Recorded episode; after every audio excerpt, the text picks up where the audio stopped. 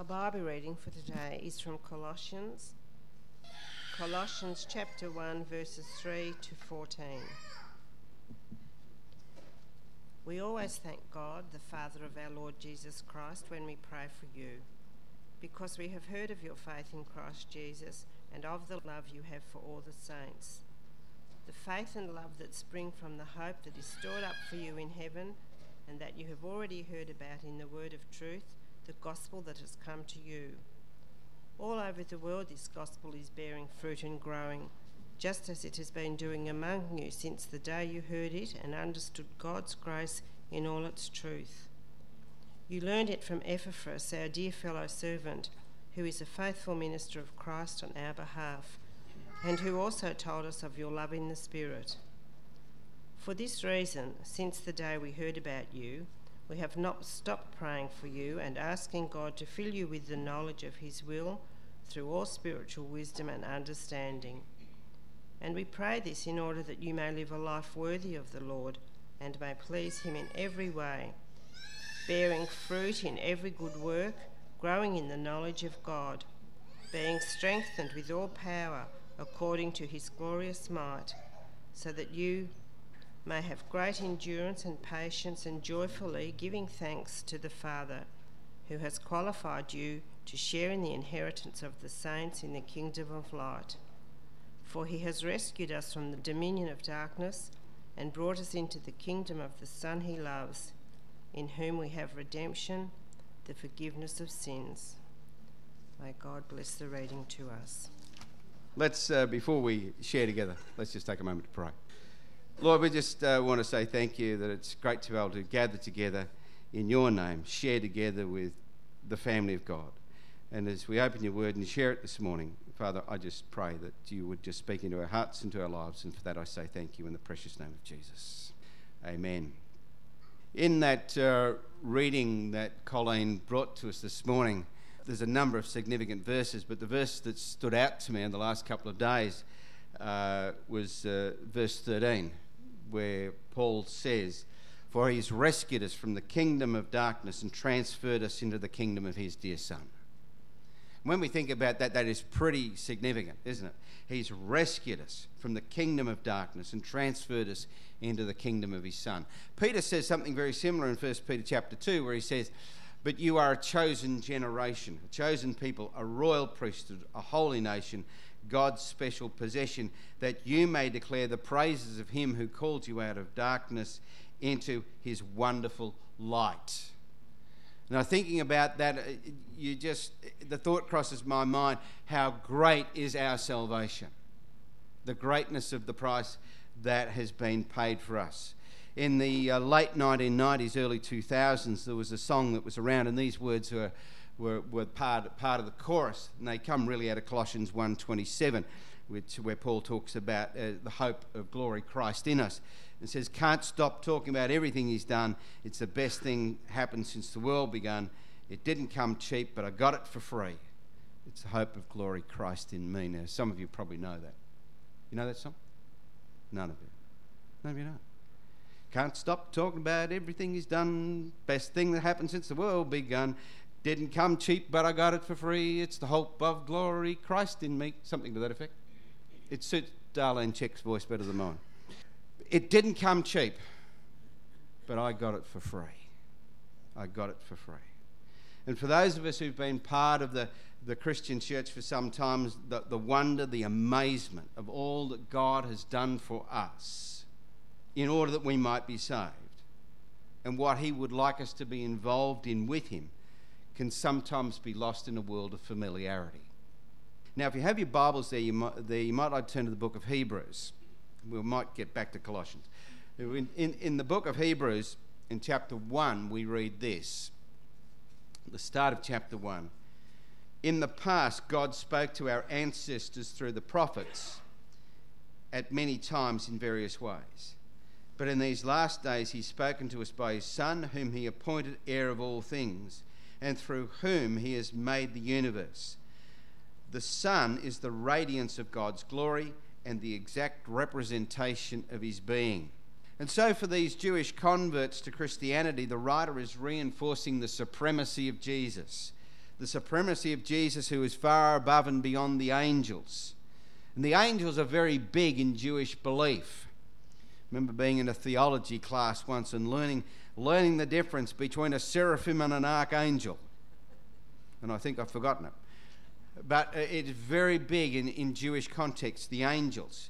And the writer goes on in chapter two to say this: so we must listen very carefully to the truth that we have heard, or we may drift away from it. We must listen very carefully to the truth we've heard, or we may drift away from it. For the message God delivered through the angels has always stood firm, and every violation of the law and every act of disobedience was punished. So what makes us think that we can escape if we ignore this great salvation that was first announced by the Lord Jesus himself and then delivered to us by those who heard him speak? We must listen very carefully to the truth that we have heard, or we may drift away from it. How can we escape if we ignore this great salvation?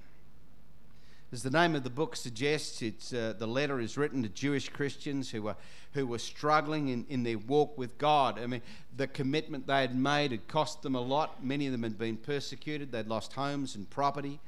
And they were just starting to become discouraged and were struggling in their walk with God, and they were ready to just leave it alone and, and walk away from it, from the blessing that they'd first received. We must pay careful attention to give earnest heed to. That's what the writer's saying. And these people weren't rejecting what they had received. They were just starting to neglect it and to simply ignore it, to say, well, it was good while it lasted. Some traditions go back a long way. Yesterday I, I went down to my vegetable garden. We live in a retirement village, you know that. But I walked down the veggie patch yesterday. Must admit, I must confess, hadn't been there for a while. And to my horror, I had discovered that I had been the victim of demonic visitations. Someone had come during the night and sown tares into my patch. And what did I do to achieve all this? Nothing. All I did was just to ignore it and to neglect it. And I ended up with something that I didn't want. And the same is true for me, and the same is true for you in terms of our Christian life, our walk with Jesus. All we have to do to find ourselves in a situation we don't want, to find ourselves in a powerless situation, is to ignore the great salvation that we have experienced. How shall we escape if we ignore this great salvation? How shall we escape if we neglect this great salvation? That word ignore, neglect, in the Greek means to make light of, to give scant regard to. So how can I stop myself from ignoring, neglecting, drifting away from this great salvation that I have experienced? And that's what the, the readers of the letter to the Hebrews were experiencing. And the, the writer outlines things for them over the next chapters. And in chapter ten, the, the writer brings out four things that I want to share with you this morning. We start off in verse nineteen. Therefore, brothers and sisters, since we have confidence to enter the most holy place by the blood of Jesus, by a new and living way opened for us through the curtain, that is his body, and since we have a great priest over the house of God, let us draw near to God with a sincere heart and with the full assurance that faith brings. The first thing I want us to see that we so that we don't neglect our great salvation is to draw near to God. I mean, that's a common theme through the scriptures. James four and verse eight, James says, draw close, draw near to God and he will draw near to you. Even in Jeremiah, Jeremiah says in Jeremiah twenty-nine, if you seek me, then you will find me. If you search for me with all of your heart, and I will be found by you. I will be found by you. His promise. So how do you draw near to God? Any way you can. Any way you can. The way that works for you. What works for others mightn't work for you. What's good for you might be uh, irrelevant to others. Find what works for you in drawing near to God and use it. Some people say, you know, find God in the morning. Others, find him in the evening. I don't care when you find him, just find him. Find him. Wayne Cordero is very big on uh, finding God in the morning. His wife finds God at night, and she's, he's still trying to work out how that's happening. But she finds God in a, a very real way in, in the evening. Some people find morning great. Some people wake up in the morning and say, "Good morning, Lord." Others just wake up and say, "Good Lord, morning." You know, whatever works for you. Some years ago, I went to the, when I was a, a police chaplain with Victoria Police, I went to the, the annual police chaplains conference in at the, the academy in, in Melbourne, and we had a number of great sessions. And uh, just before we finished on this particular year, somebody got up and was talking to us about being refreshed and being renewed. And they were saying to us, what you must do is ink into the diary, make it non-negotiable. Ink into the diary a day a month, two days a month preferably, but a day a month. Go away from your surroundings, find a tree, find a creek, a river, sit under it, spend the day there and be refreshed. And to me, it sounded like my idea of hell. And I thought, well, I, I, I do that occasionally, but I do that in order to get away and, and I refocus and I sharpen the focus, and that's good. But at the end of the day, I come home spent and tired and worn out. And and I, I sat there and I listened to it and listened to it and I listened to it for quite some time. And I could see some of the others around me were equally as engrossed as I was. And in the end, I thought, I could lose the badge here, but not to worry. So I put my hand up and I said, "Excuse me." I said, I, what you said is great, and, and there's truth in that, some of it for me, but I said, it doesn't refresh me. I said, if I want to be refreshed, you know, give me a Marx Brothers movie or a, a James Bond movie, or, or sit me round a table with, you know, four or five people and we'll share some food and we'll, we'll talk together and laugh together. And I said, that's what renews me and refreshes me. And I thought, well, that's a bit, I'm going to be finished. And, and all the other chaplains said, "Preach it, brother!" And I thought, yeah. We had lunch with Tom and Ann Buscombe last, uh, not last Sunday, Sunday before, a fortnight ago. And I preached for Susan at Euroa, and we'd set it up and we agreed we'd meet at one o'clock in Benalla to have lunch together, and we did. And we all arrived there at one o'clock, and at three o'clock, everybody else had left and we are still there. And people are coming around with brooms, sort of giving you the, the hint, and a vacuum cleaner. And so we went outside and sat outside for another three quarters of an hour. It was a great time. Went home refreshed and renewed, and it was just a great time. It's great to catch up with them. We've known Tom and Ann, Tom would probably say too long, uh, thirty years. And if Tom tells you anything about me, don't believe him, because it's probably true. However we find it, however it works for you, draw near to God, because that is the place where God speaks. It's the place where we experience God in the closest of ways. It's where, it's where we have an ex, a, a significant moment and a, a significant experience with Jesus. It was thirty years ago this week, I was in the Alfred Hospital and was diagnosed with cancer.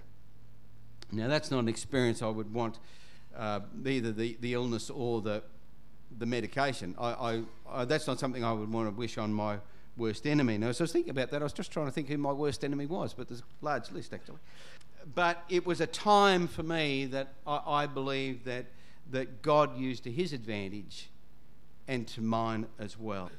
And and in the moment of that, um, in my frustration of saying, why me? Uh, God spoke to me very clearly, and I might have shared this with you, I don't know. But he said to me, read Psalm fifty-seven, and verse one said this, "Have mercy on me, O God." And I thought that was a good start.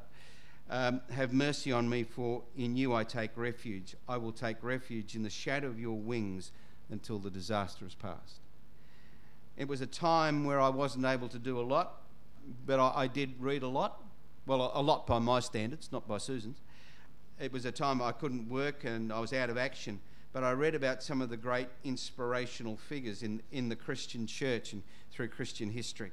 And and I read about people like John and Charles Wesley and George Whitefield and William and Catherine Booth and C T Studd and Hudson Taylor and, and others as well.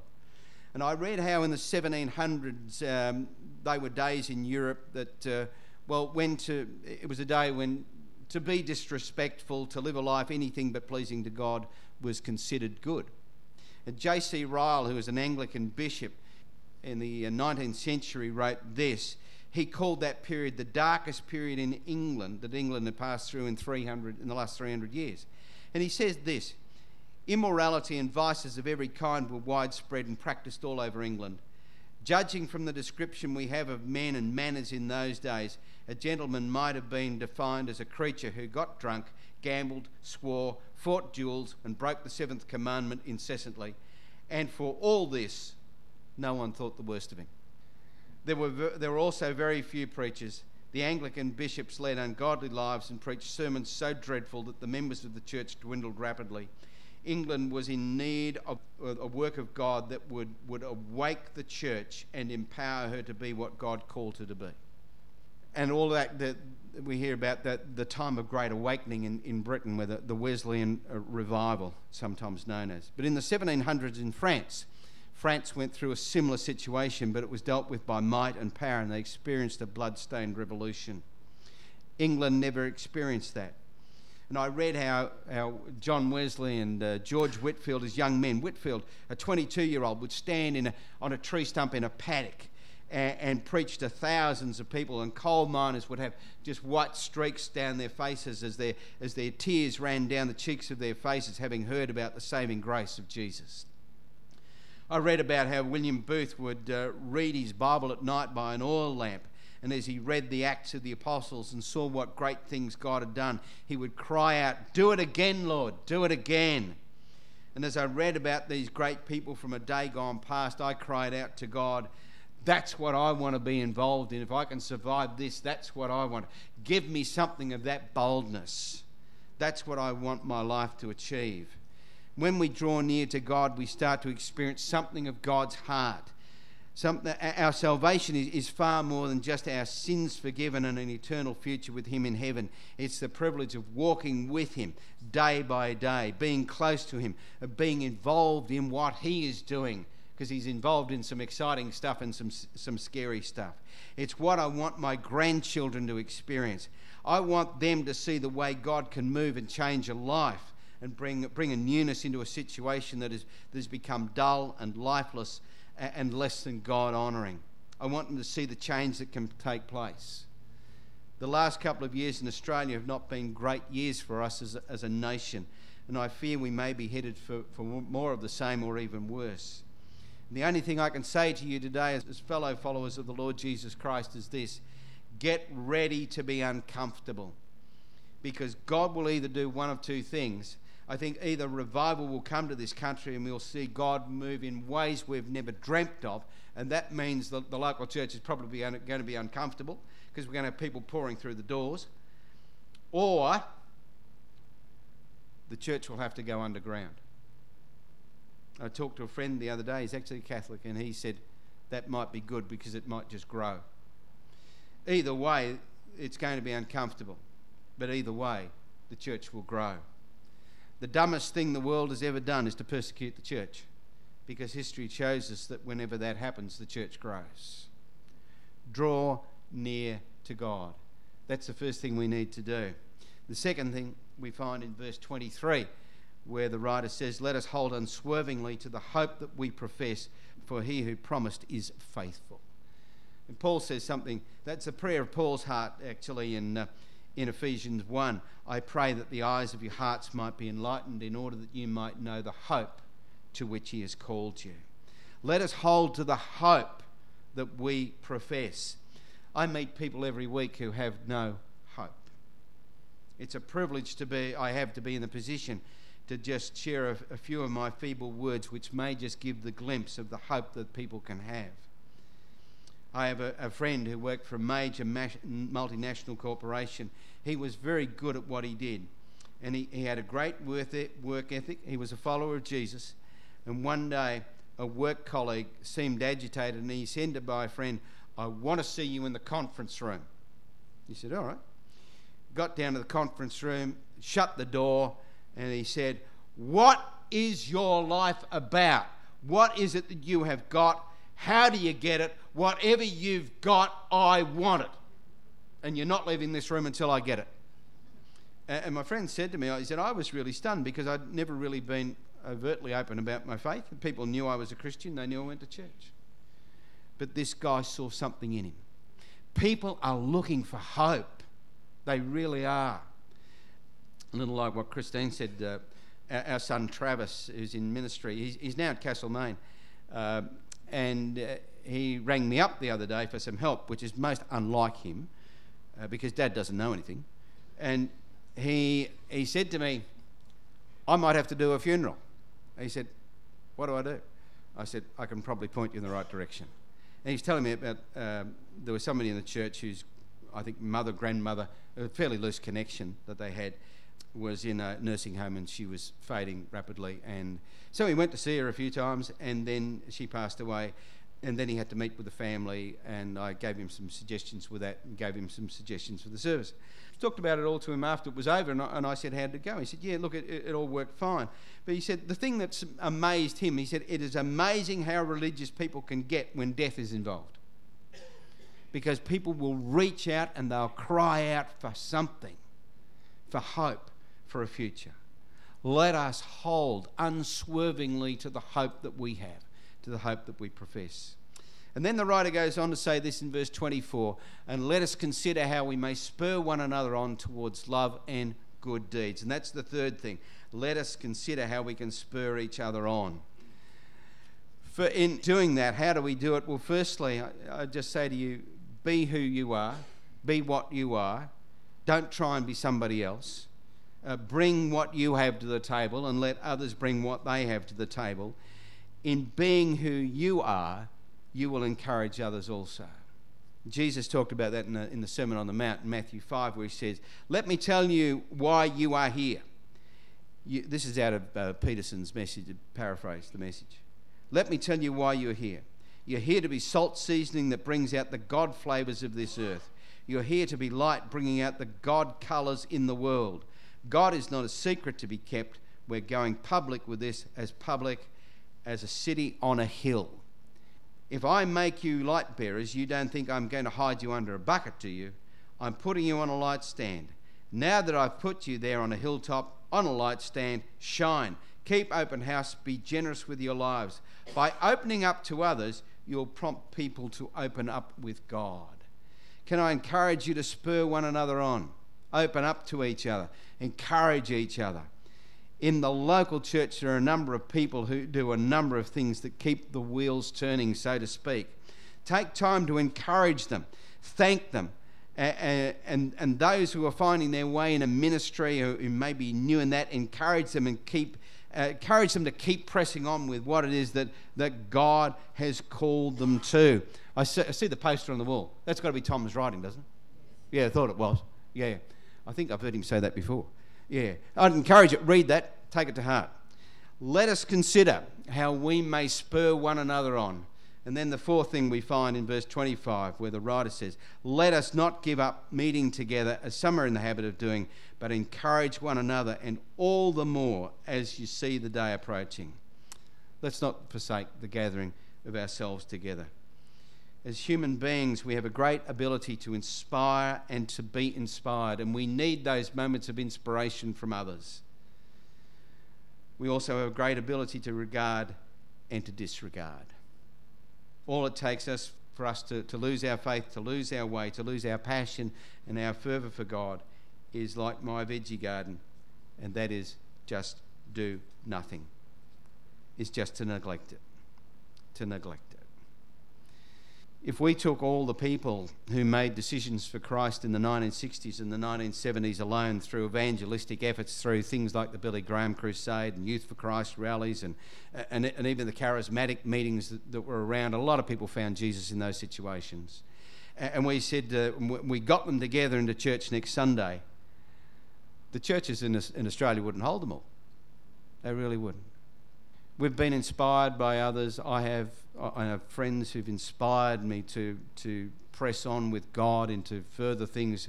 I've had friends who've inspired me to come to a point of giving my life to Christ. And sadly today, some of those people don't walk with Jesus. Sunday mornings for me as a kid wasn't a time when we got up as a family and said, well, what are we, what are we going to do today? we go fishing or we go to church or beach looks good. Um, there was never there was never any doubt, never any question. It's just we're believers. We're going to go and worship. No matter how bad it was, and some days it was bad. But our commitment was to God. Our commitment was to God, and we had a covenant agreement. That was his time. And people had to just about die to get it off us. As Paul says to the Colossians, he's rescued us from the kingdom of darkness and transferred us into the kingdom of his Son. And that's just worth saying, wow, that God thought that much of us. The price he paid for you, for me. If we're prepared to, to draw near to God, let us draw near to God. Let us hold unswervingly to the, the hope that we profess. Let's spur one another on towards love and good deeds, and let us not forsake the gathering of ourselves together. And if we do that, then we're going to have a deeper ongoing relationship with God and our fellow believers. And I believe that we will be an inspiration to the people that God brings across our path. Let's just take a moment to pray. As we pray, as we think for a moment about all that it is that God has done for us, just like us to take a moment to, as we remain seated, just to listen to this song and just take in the words for it. Maybe you might like to make it your prayer, but it just simply says this: draw me close to you. It's your prayer to God. Never let me go. And maybe today might be the day you say, Lord, I'd, I'd just like to come closer to you today. I'd like to come closer to you. Or perhaps you might just say, like to say to him, I'd like to come back to you. Or perhaps you might like to say, I want to come to you for the first time because these people have got something and I want it. So whatever it is, make this your prayer. As we just sit and we listen to this, this together, draw me close to you. If you need to sing along, just do it very softly so that we don't disturb the people alongside us.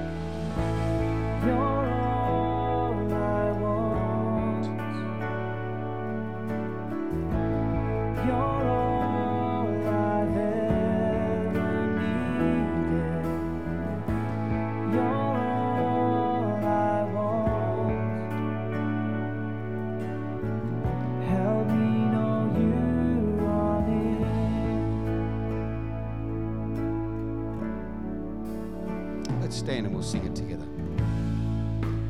Draw me close to you. Never let me go.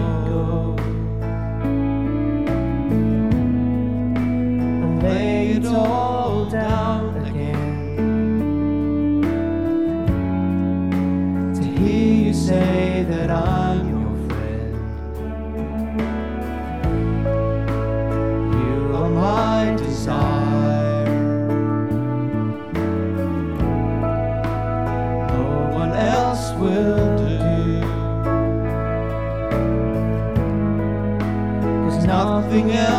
take your place, to feel the warmth of your embrace. Help me find a way, bring me back to you.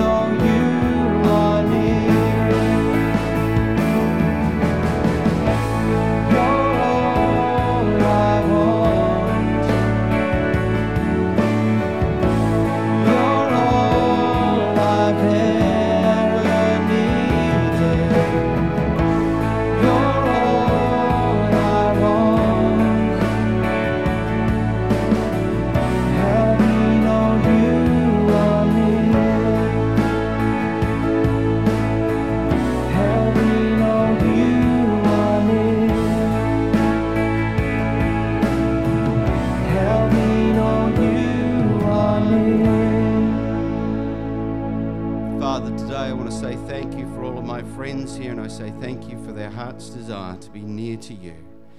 I pray today that you would encourage them and equip them to be bold for you, that they would be your people where you have placed them. And for that I say thank you in the precious name of Jesus.